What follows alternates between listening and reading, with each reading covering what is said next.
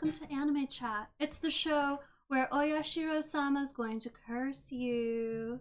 Hey, chicken. No, no, no, no. I'm kidding. I'm kidding. Welcome to Anime Chat. It's the show where I, Sophia, bring on a guest every week to talk about a new and interesting anime. And today we're going to do another special episode. We're going to be doing Fanime. So I have brought on a very special and very difficult guest to talk about a show we both know and love, Higurashi no Naku Koroni. How do I describe the show? First of all, you can call it When They Cry. That's the English translation, but a more appropriate translation is When the Cicadas Cry. And it's one of the reasons why when I hear cicada noises, I sort of freak out because I remember this show because they use it all the time. But what is the show about? So there's this guy named Maebara Keiichi. He is a young child, well, young, you like like preteen, teen, teen, teen, teen, teen, and he moves to a small village called Hinamizawa with his parents. There, he meets some really cool new friends, and everything is going swimmingly. Well, it doesn't. All of a sudden, could his new friends be serial murderers? I don't know. Probably, because that's what the show's about, but the show will trick you. It's confusing, it's a mystery, it's a crazy, kooky conundrum, and please, please, please watch it. But before we can get into all that fun discussing, I'm gonna have to take a quick break because I need to process how the rest of the show is gonna go. But I'll see you right after, okay? Bye. Come back, my beautiful, beautiful people. I have the very distinct privilege and also apprehension of introducing my very special guest. Uh, they are a very wonderful iRacer. They race in the IndyCar series. There's a particular series called Lionheart. iRacing is an online racing game that is the most realistic racing game on the market, and he is very, very, very good at it. He is um, the love of my life and also lives to torment me. Please welcome my fiance, Andrew. Thank you, Sophia. Glad to be here. Thank you so much for coming. Now, Andrew, as is custom on Anime Chat, we drink sake. So if you want to grab yours, and we'll do three, two, one, kanpai. So three, two, one, kanpai. Hmm. This is either going to be amazing or a terrible mistake, and we won't know till the end. So you better tune in. oh, I think in. we know. I think we know. I think we know. Before we get started, though, guys, I do want to do a quick disclaimer. This show is kind of really hard to talk about without spoiling at least some stuff. So we'll, we'll try to stay away from the major spoilers, but we will delve into some of the minor ones. So if you don't want to get spoiled, maybe shelf this for now and then watch it after you've watched the whole series. But for now, we're gonna get into it because Higurashi no Naku Koroni. Andrew, first of all, it feels so weird to interview him, by the way. it feels so weird to talk to you like this because I live with you. Focus. Focus. Hi. Hello. Hi. Hi. Hi. I love you. Um, Andrew, why don't you tell everyone what your history with anime is? Um, it's not really very extensive, to be quite honest. Mhm. Um, I started out pretty much like any kid watching just the staples in North America, like uh, Pokemon, Yu-Gi-Oh, that type of thing. Um, and never really watched it anymore um, until I met you, and then you introduced me. This was actually the first anime that you really Very introduced me to. anime. Which this anime is very much not like Pokemon. Um, this is not your traditional like first anime that you show someone. By No. the way, not at all. um but it is like it, it's very well written and it, it's very um graphic at points as well Absolutely. um but um it, it's a very cerebral anime um and, and that's sort of what drew me to it um and what made me want to keep watching it um after you showed it to me and um then we watched a few a few other ones um what was the the one with the the games Uh, we watched No Game No Life, which No Game, No Jake Life, yeah. loved. Please go watch that episode now. It is on YouTube.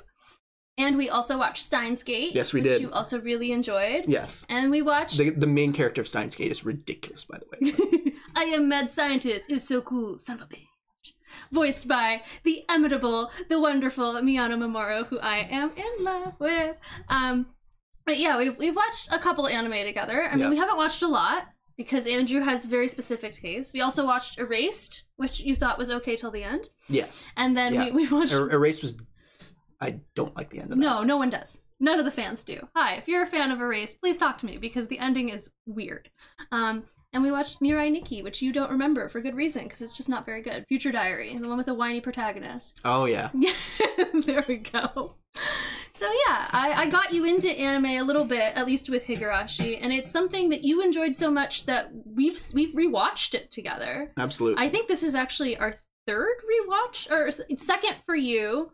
Second, um, this is so we like restarted it and we never refinished it, and then now we've restarted it again, and Yeah. we're actually gonna watch it to the finish. That is true. Yeah, because there's a brand new series of Higurashi that I really want to watch, but Andrew found out there was a brand new series of Higurashi, and he and said, she doesn't get to watch it without me. "Yeah," he said, "You can't watch without me." So I've been very good. I have not watched it, even though my best friend keeps telling me it's the best thing ever. So we need to get through our rewatches because we're only talking about the first season today, guys. There are two seasons of OG Higurashi plus some OVAs. Only a couple of them are actually relevant to the story, but um, yeah, this first season of Higurashi.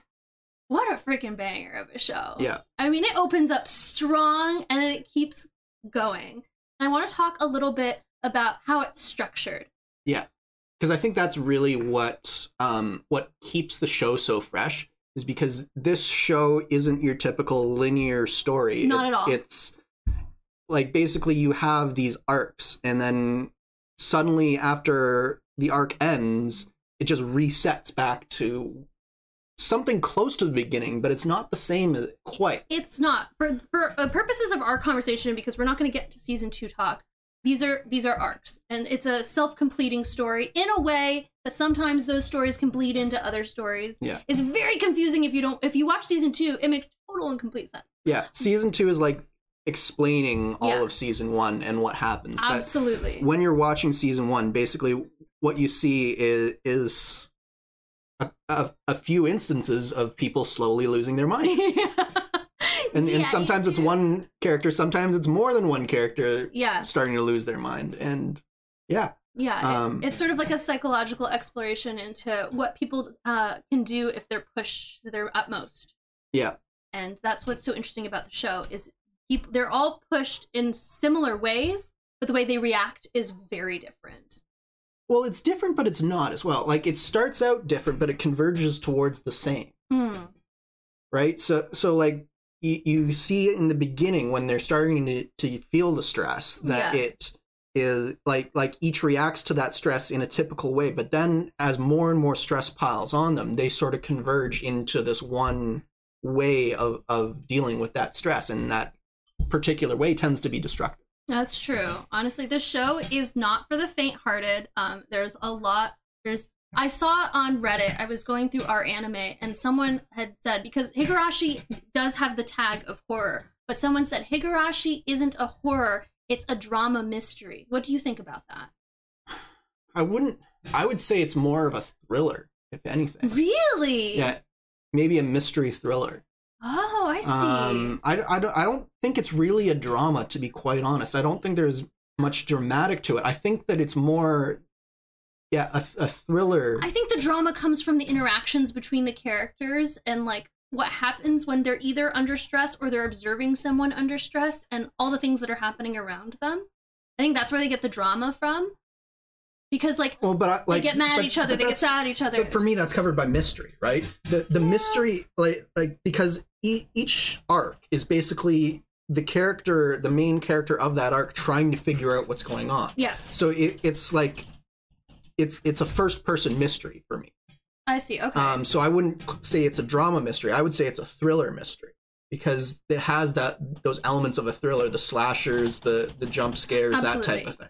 That's interesting. But I think we can both agree that if you were thinking of the genre horror, this is not the first thing that you would think of. No, but it's not the last either. No, it's I mean, it makes sense that it goes under the horror Per- umbrella. particularly with some of the more gruesome elements, and, and, and as well as some of, especially the stuff that gets introduced later on in the Yeah. first season. You see where more of the horror aspect comes in. Absolutely. it, it becomes like at the beginning you you you really feel like there's this in universe well not just in universe but in world explanation for what's going on you really Mhm. feel like even if the characters think oh there might be something supernatural going on in your mind you're you really don't think so. But then as the the season sort of goes on you're like well maybe it's actually something and they sort of leave more you hanging on that edge of like is it supernatural? Is Yeah. it something logical? Like we don't know. And, and the writers do a very good job of keeping you on that edge for most of the series. Oh absolutely. Because higurashi is based on a visual novel and i don't know if you know what a visual novel is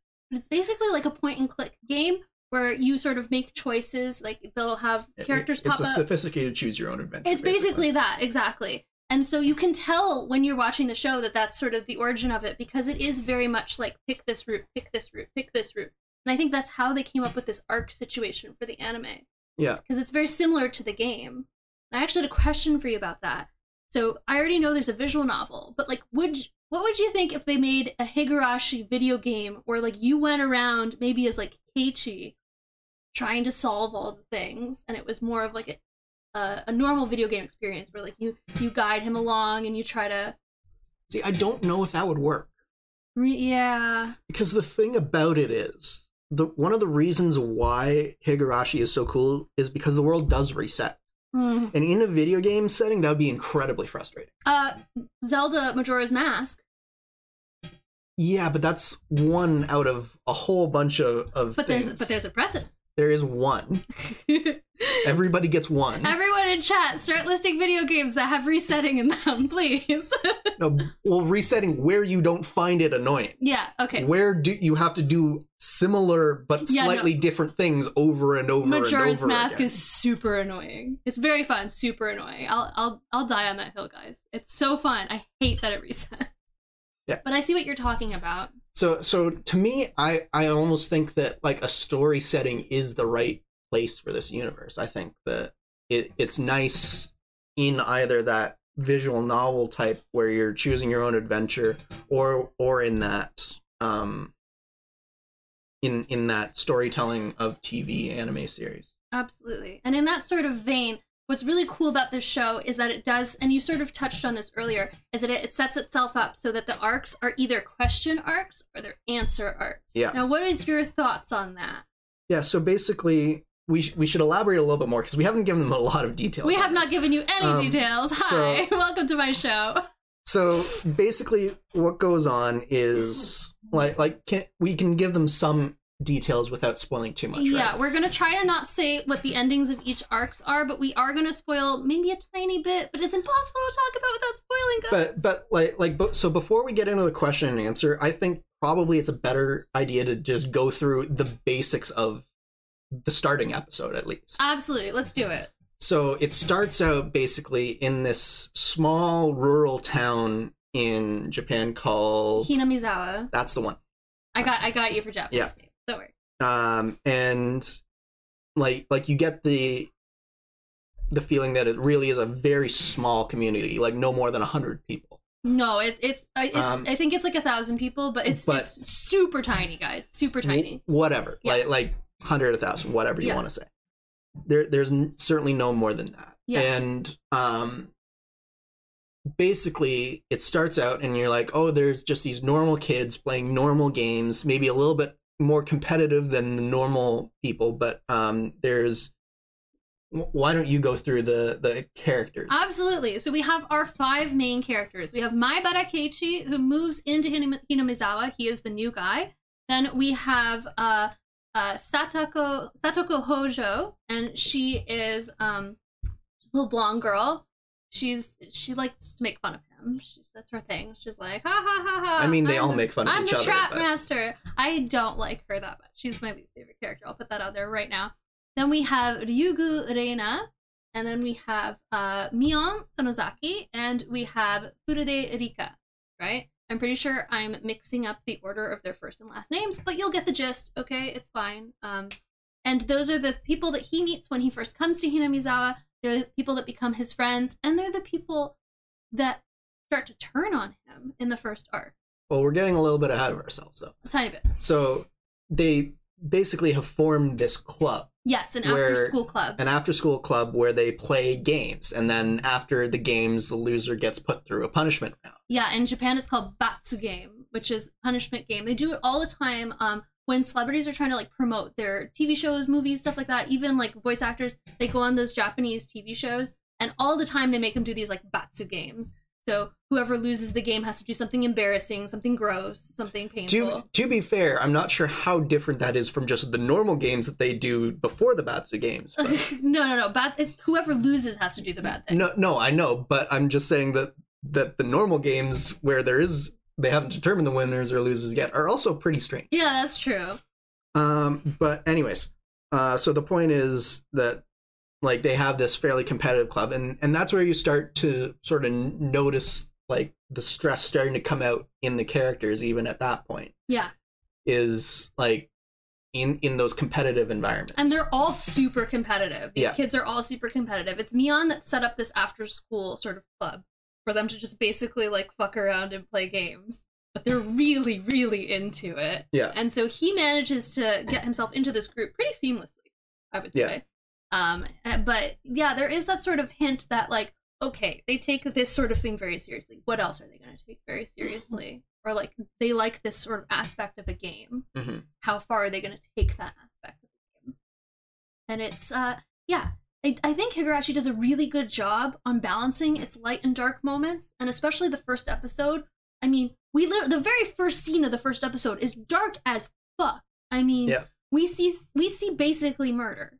Yeah. Like I don't think that's spoiling anything. That's like the first five seconds of the show. okay. But then we go to like happy little kids having fun, playing together, being like, ha ha ha, let's play old maid together. Oh, Keiichi lost. We're gonna draw on his face now.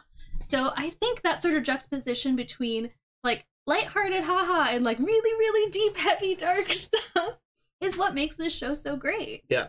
And I think they choose the right moments to do the levity and the right moments to do the dark and devastating. So um, that is. Uh, I do want to talk about uh, the characters. So I just brought them up. I want to know who's your favorite character. It doesn't have to be of the main five. It has to be in season one though, because you know my main my favorite character is not is not in season one. Um, I would say. Um, Insert Jeopardy music here.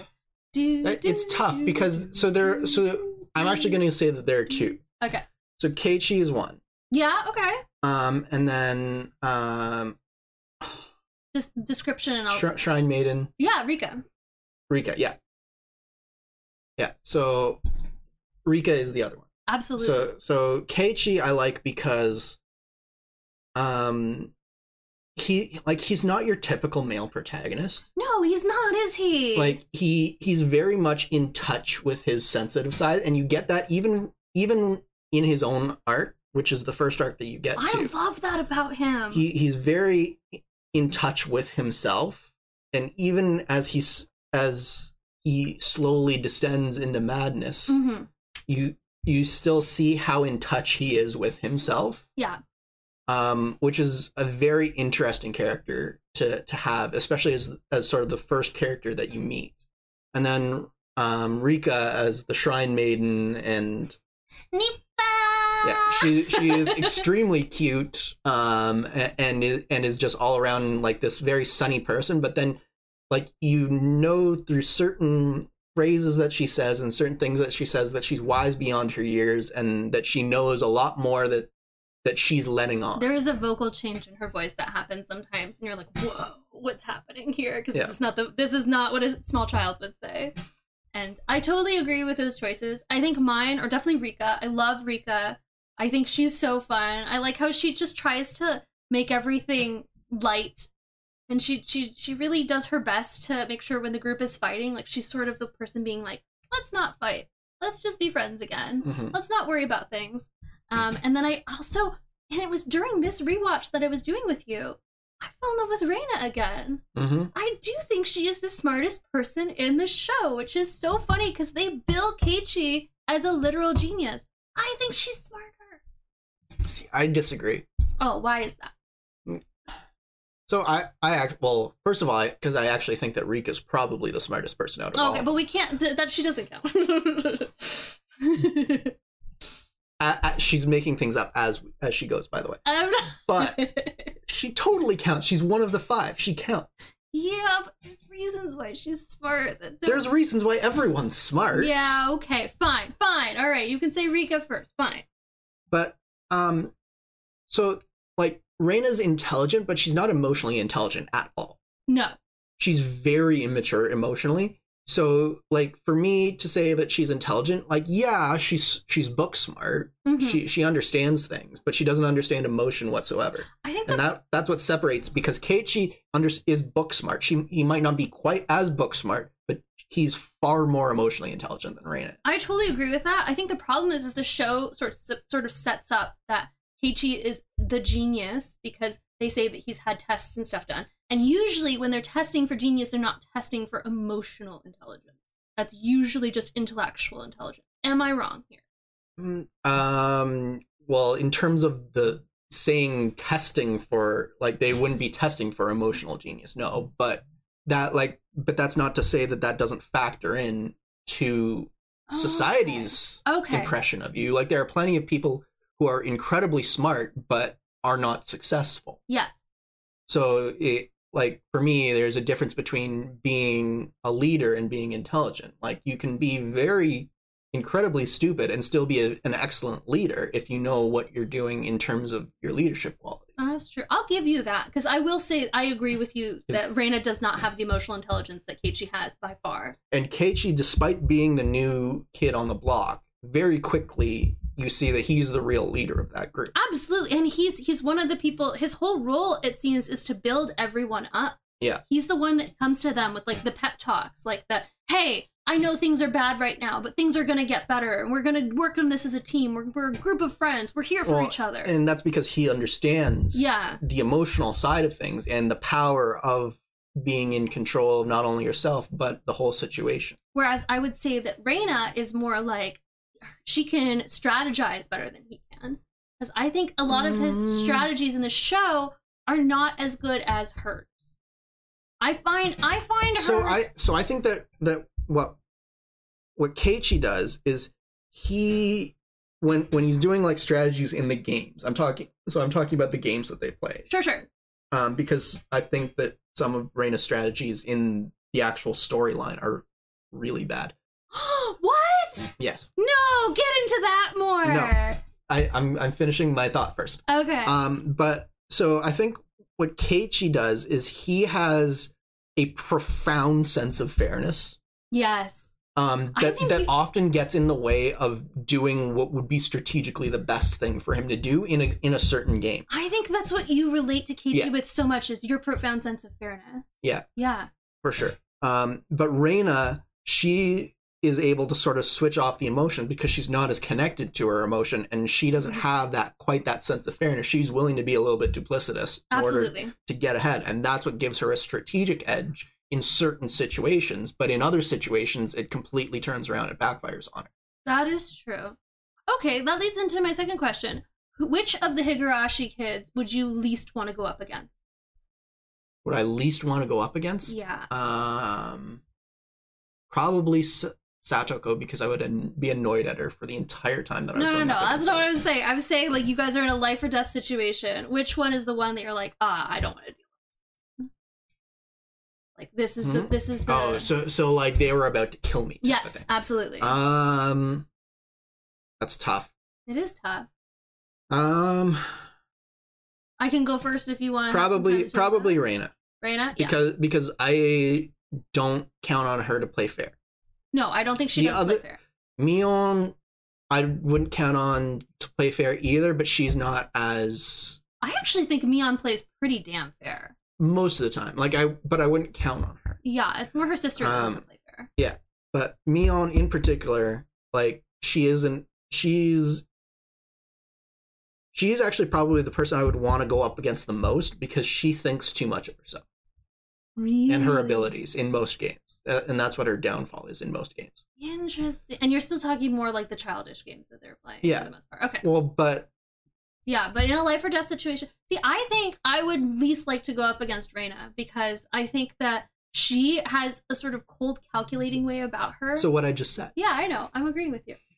I'm agreeing with him. See, look at me agreeing. This is this is this is what a good just relationship fr- looks just like. phrasing it as not agreeing. I was phrasing it like it was a different thing. but it wasn't. It wasn't. Ah, that's fair though. I'm sorry about that. right. Well, who's your least favorite then? Um, actually, it's probably Reina. It's my least favorite. What? Yeah. Raina? Yep. But she's so cool. She has a hatchet. She goes looking in junkyards yeah, for but giant she's statues. so annoying, especially in the early episodes. Oh, it's Katie. she's cute though. Mm, All of them are cute. They're Yeah. kids. They're like what, but like the oldest one thirteen is or the oldest one is fourteen or 14 fifteen. for sure. Yeah. Like, like they're all supposed to be really cute kids. That's part of the show. Is they're supposed to be cute kids who you never would suspect would do any of the things that they do on the show. That's the thing. I'm pretty sure Rika and Satoko are a lot younger than the rest of them because it's such a small town that their classroom Yeah. is together because Oh, it, there's just not 100%. enough teachers and stuff, and No. there's not enough kids. It's like a two room school or Yeah. a four room school. It's It's it's one of very, those where tiny. where like it's not separated by grades for sure. Yeah. But yeah, um yeah, I would say I would definitely say Reina is my least favorite. That's crazy. See, I hate Satoko. I oh, think I know you. I think she's whiny. I think she's annoying. I get it. She's a young kid. I get it. She's had some traumatic stuff happen. Her brother went missing and he was like the center of her universe. And the person that lives with her is a shitty, abusive asshole. But I can still dislike her. yeah, but see, Sa- like for me, Satoko has justification for the way she is. Reina has no justification for the way she is. yeah. She just is that way. Like, so that is her pure personality. It's not shaped by all of these true. things. I would not want to run into Reina in a dark alley. No, That's that would be terrifying.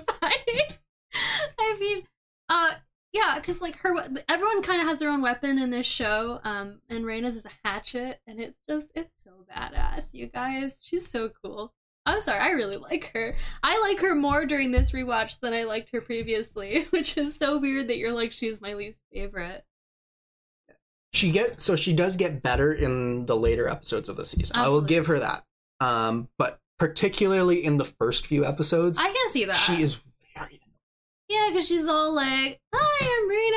I'm cute. I want to take cute things home." Like her whole catchphrase is "omochikaeri," which means like "I want to take it home," which like she's the girl with the catchphrase, right? Yeah. So everyone's like, "Okay, she's just the cute, innocent girl with the catchphrase. Like you don't have to worry about her, but you do have to worry about her. well. You have to worry about everyone. You have to worry about literally everyone in this show, but not in every arc. no. And that's what's so cool about the show is that in a way, like everything resets, but then it doesn't reset because your information from previous arcs is still in comes in handy in other arcs.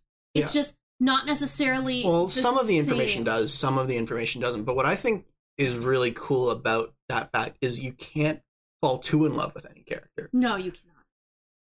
because you know that at, like at some point in time you're going to see the character that you love do something terrible. Do something terrible or have something terrible done to them. Yeah. Well, Absolutely. or both. Or both. Yeah. Why not both? Why not both? Remember that taco meme? No? Anyone? Okay, just me. Ah, I'm cool. I'm hip. I use memes. Hello. Hi. I have broken Andrew. I'm so sorry, chat. I didn't mean to. Uh, Moving on. moving on.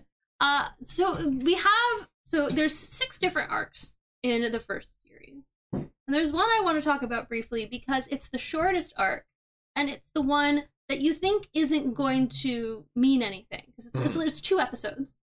This, there's this guy. He's a detective from Tokyo. He comes into Hinamizawa because there is an official's uh, grandson who goes Well, missing. But first of all, this is the only one that's set a little bit earlier. set five years before every other arc. So every other arc, it starts with the four or the five kids. all in- all the arcs start in June of 19 I want to say 83 83? Yeah. yeah something like that um but this one starts earlier than that but yes, so I like I never got the impression that this was an unimportant arc because as soon as you you know like as soon as you see oh wait we're starting somewhere different this time you know it's going to be important yeah. and then when you start watching it you you see okay so now this is where you see there there's more to this than what we've seen so far. Oh, absolutely. at this point.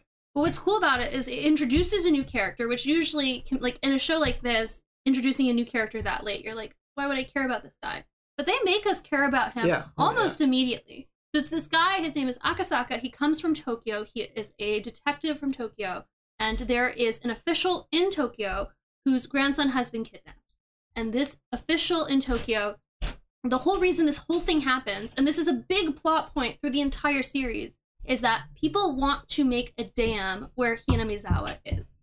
And that would mean that all the residents of Hinamizawa are now displaced, right? Yeah. So Basically, flood the valley. yeah, they just they want to get rid of and but the problem is is some of the residents of Hinamizawa are like kind of in the yakuza or have their own yakuza like families, aka yeah, I, I don't. mafia. I, I don't. I don't think they're actually in no, no, they it's it's Yakuza. implied. I think what it what it is is that like they just have run the valley. Like it's it's it's that it's that situation where there have been like I've been in this house for seven generations type of thing. Except for it's not just one Mhm. person; it's three families. And I don't think they're saying that it is the yakuza. They're just saying it's a yakuza like thing. It's saying like it's like the mafia.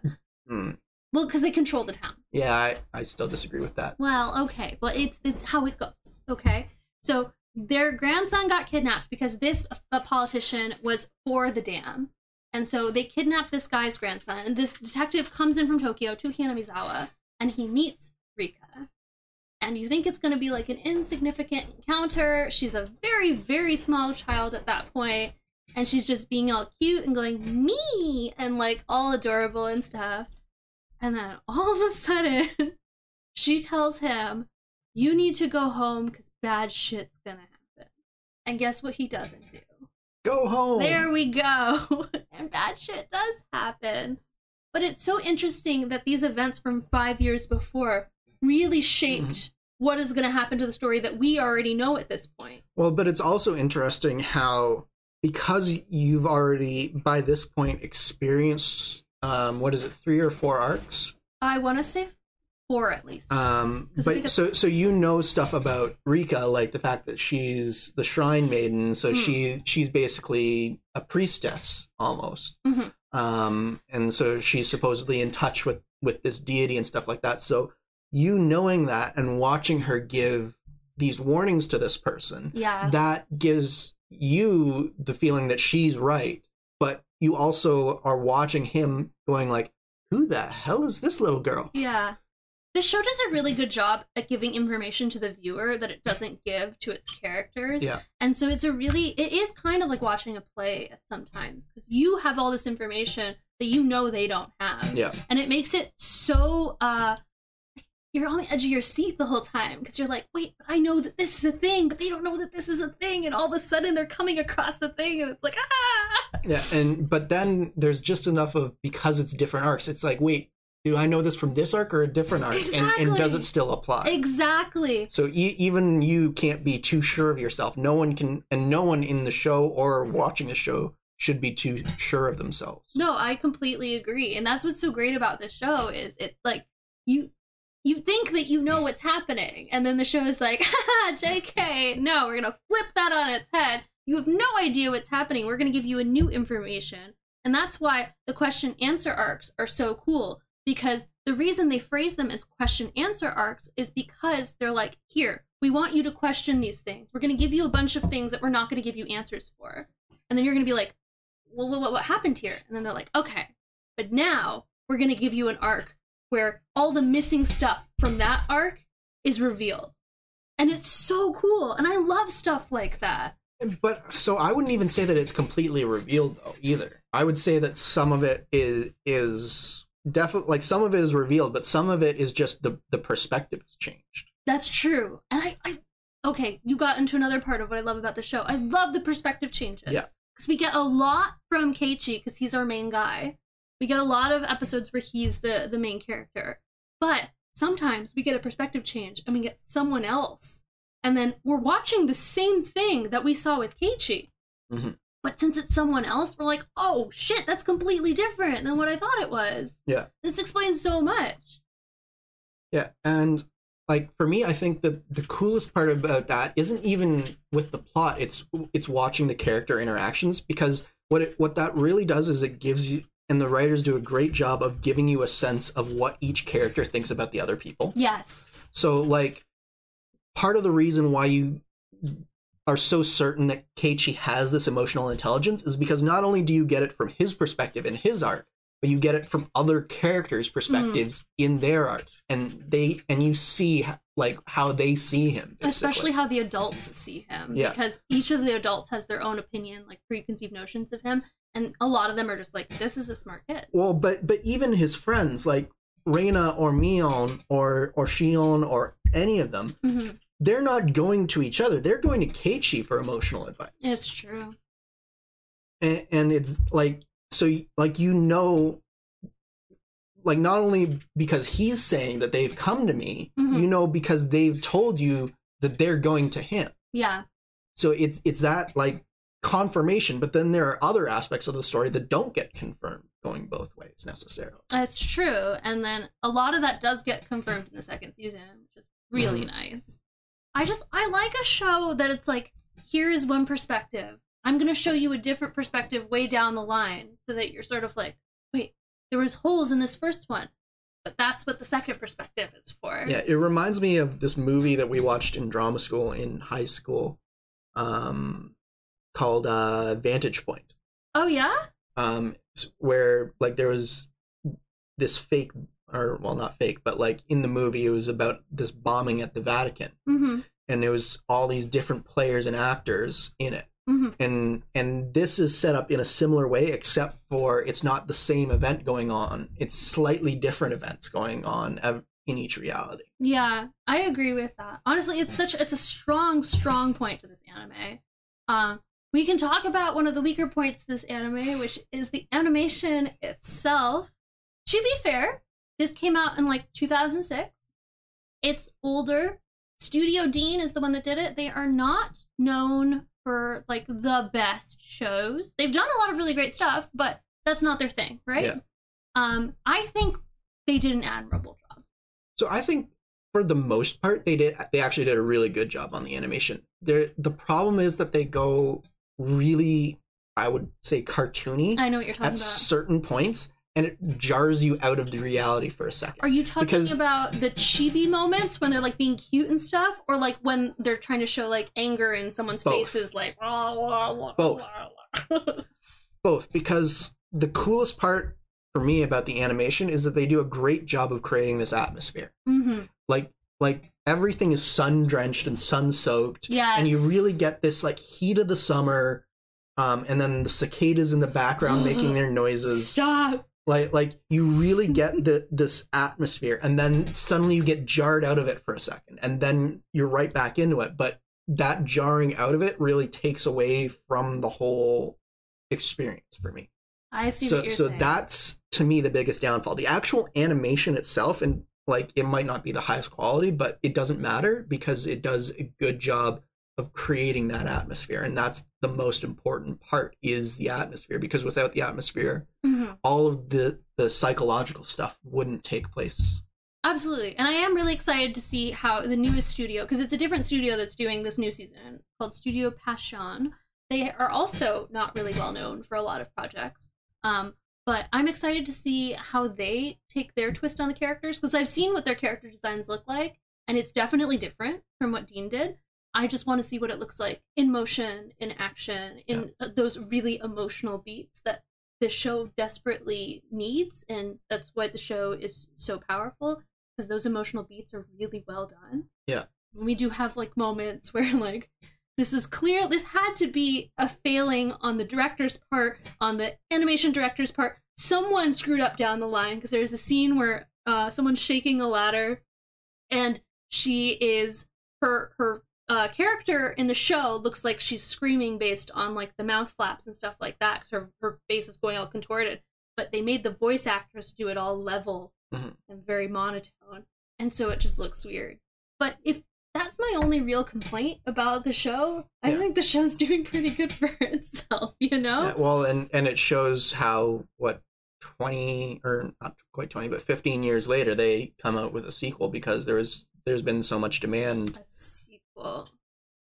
Yeah it, they advertised it as a reboot but in typical higurashi fashion. Well, it was like a fuck you we lied.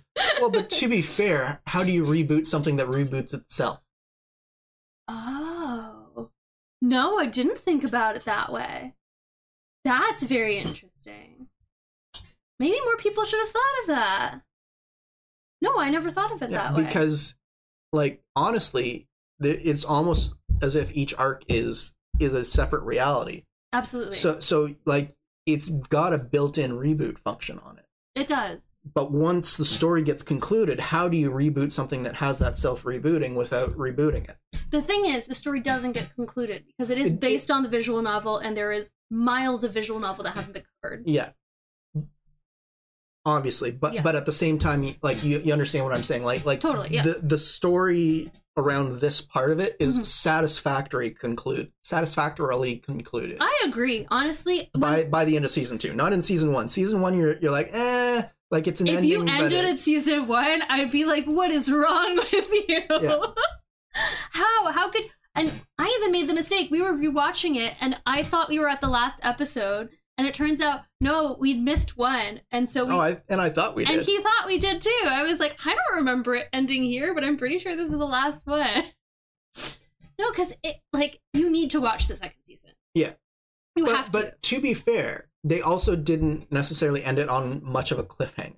Like like they basically said, Mm, but that's what the OVAs are for. hmm? I don't know if I ever showed you the OVAs. I have no idea what. Uh, so there's like little extra episodes that they release, um, and some of them are just like silly. One I think I did show you one. There was one where they're all in the pool together, and he has like a a bathing suit that's like a like a uh, elephant's trunk Oh, as yeah, a think- speedo. Yeah, yeah. But there's one of those that's actually very vital to the plot. and I forget which one it is, and that does set up for like maybe there's more. Well, and they did a little bit at the end too, like Mm. like being like, this is a satisfactory explanation, but there's more to it. Obviously. Yes. And Higurashi, and I've told you this before because you haven't watched it, there is another franchise called Umineko no Naku Koro ni, which means when the seagulls cry, and that one directly correlates with Higurashi. They definitely meet, and I have been told by a very reliable source, aka my best friend Taylor, that that is definitely addressed in the new seasons of Higurashi. Um, but I have seen the original Umineko no Naku Koro ni anime. Everyone hates it. I think it's not the worst thing in the world, but to be fair, it was very early on in my anime watching career. Um, but there is definite crossover there. Mhm. So there is the potential that they might reboot Umineko at the same time, which would be really cool because then we could get the full whole story. Because it's worlds colliding in ways. It's basically like it's almost like gods playing chess with each other, is what Higurashi is. And it's so confusing and so weird. But you're sort of even when you watch all of Higurashi, you're still missing that part of the story that is Umineko. Hoping reboot. I'm hoping because I would love you to watch that, but I won't make you watch the original because it's bad. It's just bad. it's bad. I don't know what they were thinking. I enjoyed it. I thought the character designs were fun, but apparently character designs can't save a show. But uh, yeah, Higurashi is just like it's so hard to tell someone what it's about.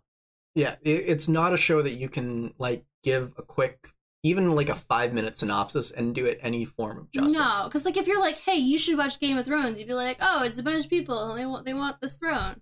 I've never. I mean, Game of Thrones is a bad example. I've never seen Game of Thrones. and you can tell by that example. um, no, I would say like it's it's more like Pokemon. Yeah, yeah, yeah. Like like Pokemon, you can say there's this kid who sets off on a journey and he Mhm. has to catch these pocket monsters. Yes, absolutely. like easy nice synopsis in higurashi it's like okay so so there are these five people and then one of them goes crazy but then did they really because then it goes back yeah, and then resets. and and then you're like well but one of them's a shrine priestess and then the other one you're not sure what she is for a while yeah. and then And are there and then two oh, of one of them? yeah, yeah. Like, su- suddenly a twin on? comes in, and, and like already you're just like, like Like- that. That's why, like, even Also- even today, Yeah. we've tried to give some synopsis of it, but it's almost impossible to give synopsises without actually giving too much away. It's actually impossible. Is it demons? Is it aliens? Is it parasites? Is it like curse? Like Yeah. who knows? Or is it just the family? or is it just the families like is it like that's the whole beauty of higurashi Yeah. is especially in the first season you're left needing to know a lot more Yeah, and, and the cool thing is, like, each arc, it it's like the same thing is happening, but a different explanation Yeah. happens. So, so like one one arc, you're like, I'm 100% it's the Sonozaki family that's doing it. Absolutely. And then another arc, you're like, okay, maybe it's not that. Maybe it's demons. Yeah, maybe it's actual demons. Maybe it's demons. Like, or or maybe it's parasites. Mm-hmm. or Um, aliens. Reina seems uh, very. Reina seems very. one of the reasons that I don't like- alien. One of the reasons I don't think Reina is as smart as you think she is is because she's like alien. She was in the It's throes. never it's never aliens. She was in the throes of psychosis at that Okay. point. there's there's a rule in science. It's never aliens. There was maggots It's coming nev- out of her at that point. Okay, we can't. Okay, so she has literal parasites falling out of her, and she thinks it's aliens. she is. She goes through it. Every but everyone in the show goes through it, which Yeah. is nice because usually, like, if you have a show like this, some people get the brunt of it and some people don't. But I'm pretty sure everyone in the show suffers in some way or another, in some arc or another. And there's some people that suffer a bit less, but I would say overall, Mm, I don't actually think that me like I will tell you right now, one of our five mains never goes crazy, and it's not the one you think about. I looked that shit up because I was like, "What? Really? Yeah, absolutely." mm, no, I I think I know who it is. Mm-hmm. Um, but but anyways, but the point is like because there's two types of suffering. There's Yeah. the, the there's the suffering of going mad, and there's the suffering endured and inflicted upon the people who the the person's going mad. I would I would go even further. I'd say there's three types of suffering. There's the suffering of going mad. There's the physical suffering, and then there's the psychological suffering people put other people through. Yeah, Yeah. Like there's a hi, if you want Hi, give me two seconds. Hello. Are you looking for a show that involves a lot of suffering? Do you think that, hey, the things that I'm watching these days don't torture enough small children? Well, have I got the show for you? Higurashi no Naku Koro ni, coming to your computer probably by a illegal site, because I don't think it's on Crunchyroll. also with water balloon fights. Also with water balloon fights. uh, they do water balloon fights. They also do like the uh, water gun fights. yeah, and, they uh, play mahjong. They play mahjong. They play old maid. They play. Um, I still think of Higurashi. What what is that game that they had that like tournament of? Oh, okay, yeah. Uh, I can get into that super quick. So it's called Karuta. Uh, it is there are these Japanese poets that are very famous, right? And they created this game around them. So the cards on the things have the second verse of each poem. The person that's saying the things out loud is saying the first verse of the poem. So you're supposed to go, this person is saying the first verse. I recognize that. I know that that connects to the second verse. And then when you hit the card, you're supposed to go like on the thing. Competitive Karuta is a super big thing. You can look it up on YouTube. It's super cool. And there's a whole anime about it called Shihaya which is amazing. And the only reason I haven't gone into it on this channel is because there are a lot of episodes. so it'd have to be a fanime episode. But yeah, that's Karuta. Um, and the fact that they're playing that well as children is really incredible because like you have to know you have to memorize all these different poems first line and second line. And you have to make sure some people the professional players can tell sometimes on the first like the person starts voicing the first syllable of the word and they can tell which is just it's crazy. But it's a real thing. It's a real thing and it's very cool. So yeah you can look up karuta it's amazing um it, there's a lot of just very sweaty people swatting cards on the floor but it, it's so much cooler than that so yeah You're doing a great job selling me on this. Thank you. I'm here to sell you on sweaty people nailing cards. Andrew, would you recommend this show to our viewers out there? Um, over the age of 18, yes. yes, this is not for your children.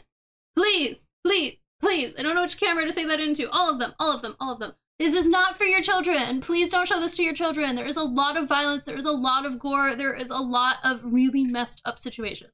Yeah, like so as someone who um like grew up with again stuff like Yu-Gi-Oh and Pokemon as my um basically exposure to anime. Mm. Watching um people get dismembered and fingernails ripped Stop, out and and, and um split uh down the middle of their skull and That fingernail scene still gets me, and I cannot watch it till this day. there's more than one fingernail scene. There's, yeah, I can't do it. I can't do it. Anyway, it's violent, but will you recommend it to our viewers who are mostly above 18? I would absolutely recommend it. Wonderful. Andrew, thank you so much for being my guest today. But before we go, I'm going to teach him a very fun word in Japanese, and I'll teach you guys too.